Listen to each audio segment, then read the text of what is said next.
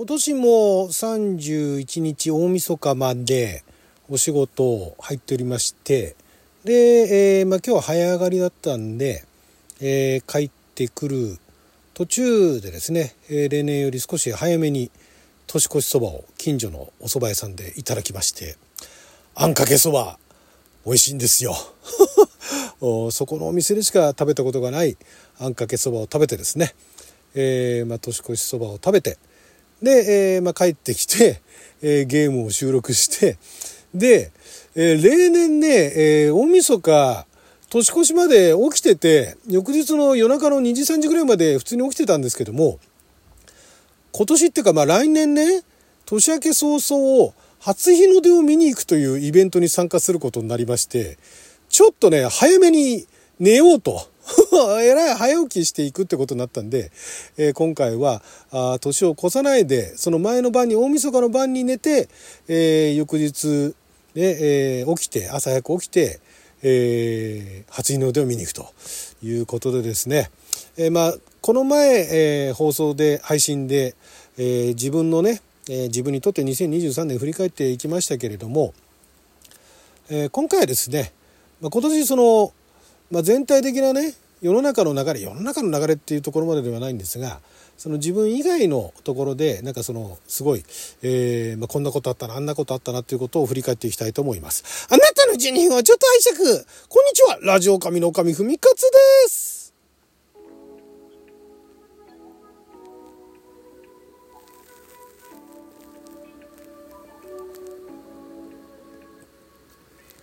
今日は2023年12月31日日曜日、6曜は大安でございます。ちょっと今ね、エンコーディングしてるんでね、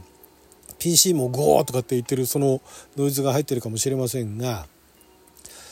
今年ね、まあ、自分はいろいろありましたと。ね、あのいろんなあ旅公演も行ったりだとかね、えいろんなイベント出かけたりだとかもしたという話もしましたが、それ以外世の中で何が起こっていたかというところで、え、個人的にあの、気になったところをまあいくつか挙げようかなと思ったんですが、まあ、まず今年の夏はめちゃくちゃ暑かったと。えらい暑かったっていうね。去年も暑かったんですよ。一昨年も暑かったんですけど、今年は特に暑かったっていうことで、本当にあの大変だったなと。結構例年よりも早めに冷房入れたんじゃないかな、お家の中でね。えー、まあそこら辺はあの、暑かったなっていうすごい印象があったんですが、冬はえっと、最初の1月2月の頃まではあんま覚えてないんですが今年のあの11月以降ちょっとめっちゃ寒くなった日もありましたけれども全体的にあったかいですよね。これがちょっとまたこれもねびっくりして暖冬とかいうレベルじゃないなと。いう感じでね、どうなんでしょう。日本全国的に暖かかったのかどうかはわからないんですが、ね、農作物だとかね、そういったところにも影響が出るんじゃないでしょうか。比較的暖かくて、だから着てるものが、まあ、あの例年だったら11月の後半あたりか12月の頭ぐらいからあのマフラーかあるいはそのネックウォーマーですねをしてたんですけども今年まだ全然してないんですよ。もうなんか下手にすると汗かいちゃうんでで風も冷たい風が吹くことはたまにあるんですけれどもそれも本当たまでもうそういった意味でまあ個人的に寒いの苦手なんでねそれはそれでありがたいんですけれどもいろんな何かにね影響しないかってちょっとそこが心配なんですけどもまずそこが今年の印象ですよね。今年の気候秋がまあ相変わらず短かったなっていうのはあるんですがあまあでもそうでもないか結果だから冬に入ったかなと思ったら意外とまだ暖かかったみたいな感じでまあどこまでを秋と言っていいのかわからないですが秋っぽいような気候は楽しむことはできたんですけれどもなんかあんまりね秋が長い長かったっていう印象はそんなにないんですよね。春もそうですよね夏結構すぐ暑くなったからっていうのもあるんですが、まあ、そんな気候的な話とあとまああの世の中の経済だ政治だとかいうのはちょっと私はあのこの場では、えーまあ、語るほどのものもないので、えー、とりあえずそこはスルーしていきたいと思うんですがそれ以外にですねまあ、あとあのなんだっけ今年見た映画で面白かったのとかねなんかそういうの話する人もいますけれどもそれもねまあどうでもいいかなと、まあ、あの見た感想はね毎回こちらラジオ神の方でお話ししてますんでね、まあ、そこはいいかなと。で、えー、もう一つ、えー、やっぱり自分の自分にとってその世の中のね動きとして、えー、今年はこれがあったなっていうのは生成 AI ですよね。えー、ただの AI ではなくただの AI 前前からこのあのラジオカメの方では何度も言ってますけれども通常の AI っていうのは人工知能と言われてるものは今世の中で言われてる AI とちょっと違うんですよ。フレーム問題っていうところでね検索していただければ分かると思うんですが違うんですよ。で今その話題になってる AI は生成 AI でで要はその機械演算と言われているね膨大なデータを使ってであのいろいろあの文章チャットに答えたりだとか文章を作ったりだとか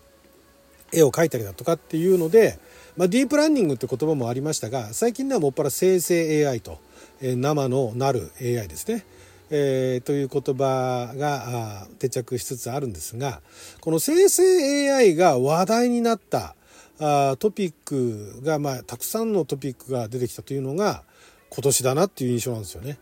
だから、まあ、の文章面で言えばチャット GPT ですよね。チャット GPT をはじめ、いろいろそのチャットであの質問したら答えてくれると。だからまああの以前は Google でね検索して調べるっていうのがあの当たり前だったのが、まあ、あの一部あの Twitter の方でね旧 Twitter の方で検索して調べるなんていう人もいましたけれどももう最近ではチャット GPT でチャット GPT のその機関エンジンだけではなくてもうチャット GPT を取り込んだ検索エンジンというか、まあ、チャットツールですよね。えー、例えばまあ有名なとこだと Bing っていうのがありますよね。あのマイクロソフトのね、えー、そういったのが話題になっていたんですが後半になってあの Google がバードっていうのを出してこれがね私あの X の方でも、えー、あの公開しましたけれども非常によくできてる。まああの他のねチャット GPT だとかそこら辺の機能も機能というかまあ性能もすごいとは思うんですがバードはねその開始の文章いろんなあのこっちが質問をするじゃないですか。でその質問も質問の仕方っていうのも考えなきゃいけないんですけれどもある程度その話がねその分かるように文章でね質問するとかなりのレベルで、えー、しかも分かりやすく説明してくれるっていうのがすごいちょっと感動しましていやすごいなと。だからまああの昔から言われてるね人工知能とは違うけれども、まあ、でもいわゆるシンギュラリティって言われるようなね技術得意点と言われてるようななんかの人間を超えるみたいなね人間の思考を超えるみたいなのに近いようなことっていうのは起きるのかもなって思いましたね。ああ実際のシンギュラリティっていうのはねその生成 AI がえー、成し得る話とはまたちょっと違ってくるんですけれどもでもそれでもあのバードとかを見るといやもう本当にあのネットでね疑似キャラクターみたいなのとかでなんかそれこそあのネットのネットのお友達みたいなものが、架空のね、そういうあのバーチャルなお友達みたいなものが、とか相談相手とかができるんじゃないかっていうぐらいまで来てるなと。で、まだ出始めですからね。こんなのが5年も10年もしたら相当なレベルになるんじゃないかなっていうのが、今年はそこはやっぱりインパクトでかいですよね。あのグラフィック面もすごいですよね。グラフィックもあのこういうあのプロンプトってね、こんな感じのこういうような絵を描いてくれみたいなね、まあ、そのプロンプトの作り方もあの専門的になると、えーまあ、普通のその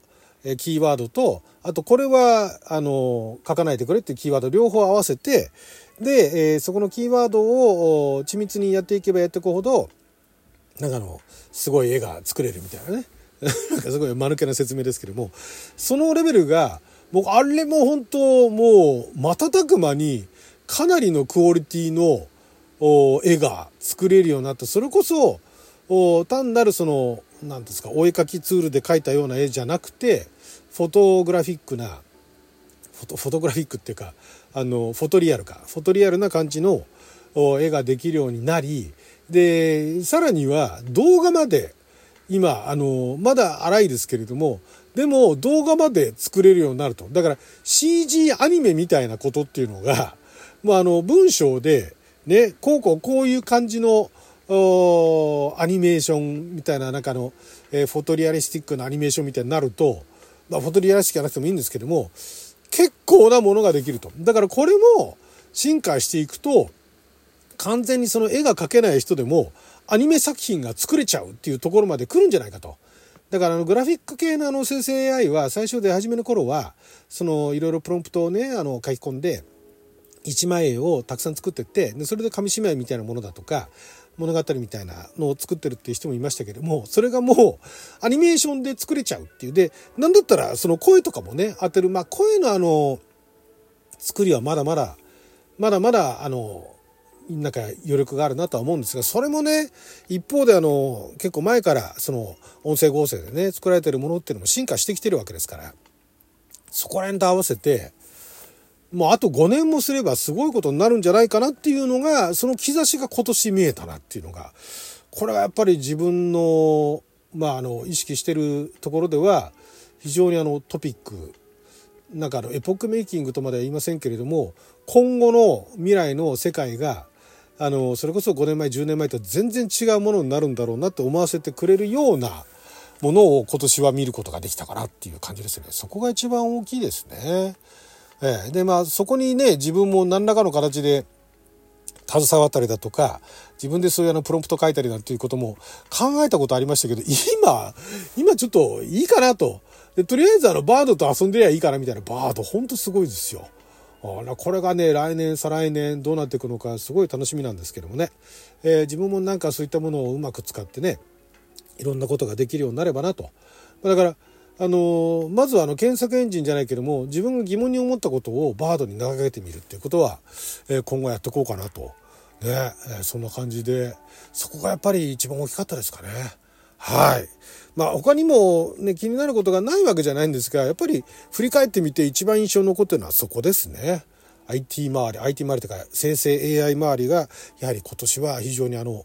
えー、なんかすごいものができるんじゃないかなと思わせる1年でした。はい、ということで12分間の記者のお時間いただきありがとうございました。それではいよいよ年を。